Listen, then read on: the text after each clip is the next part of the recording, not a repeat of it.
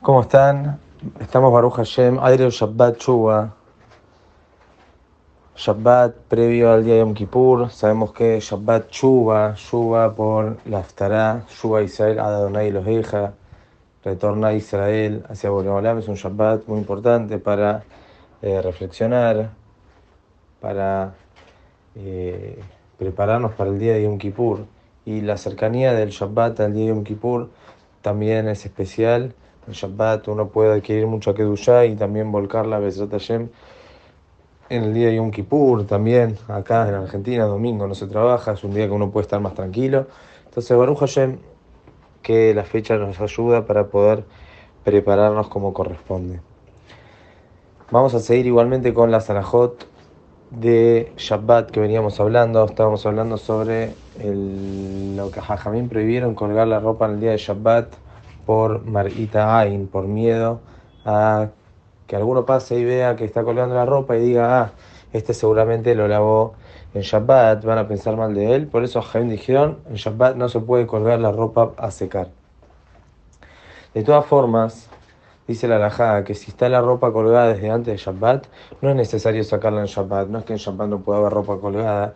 Y no decimos que también el que va a ver ahí que está la ropa colgada va a decir que este lo acaba de lavar, eso no sospechamos. La sospecha es cuando lo ven colgando, que normalmente uno cuelga cuando recién terminó de lavar.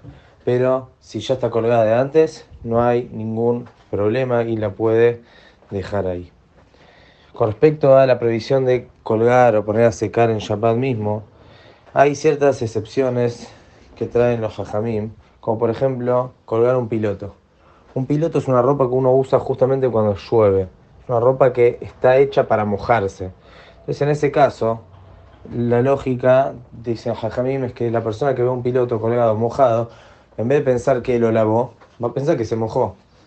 No es una ropa que se usa eh, normalmente cuando no llueve. Entonces, toda la ropa que se usa de manera que se moja, está hecha para ser mojada, entonces no hay sospecha de Marita Ain y está permitido colgar. Así también, toda ropa que no es normal lavar, por ejemplo, un traje. Un traje normalmente se lava, se limpia en seco, se lava en seco. Si uno no, nadie mete el traje, un saco, a la, lavarropa si lo lava eh, con agua. Entonces también en ese caso está, si uno se le mojó el saco en Shabbat, lo puede colgar para que se seque. ¿Por qué? Porque el que lo ve no va a pensar que lo lavó, ya que nadie lava un saco.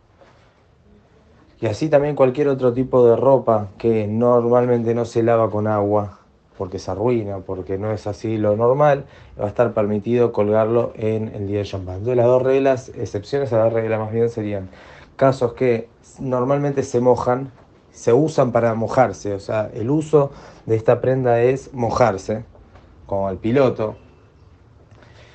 Y también, por otro lado, eh, ciertas prendas o ciertas cosas que no es normal que uno les lave, entonces nadie va a sospechar que les lavo.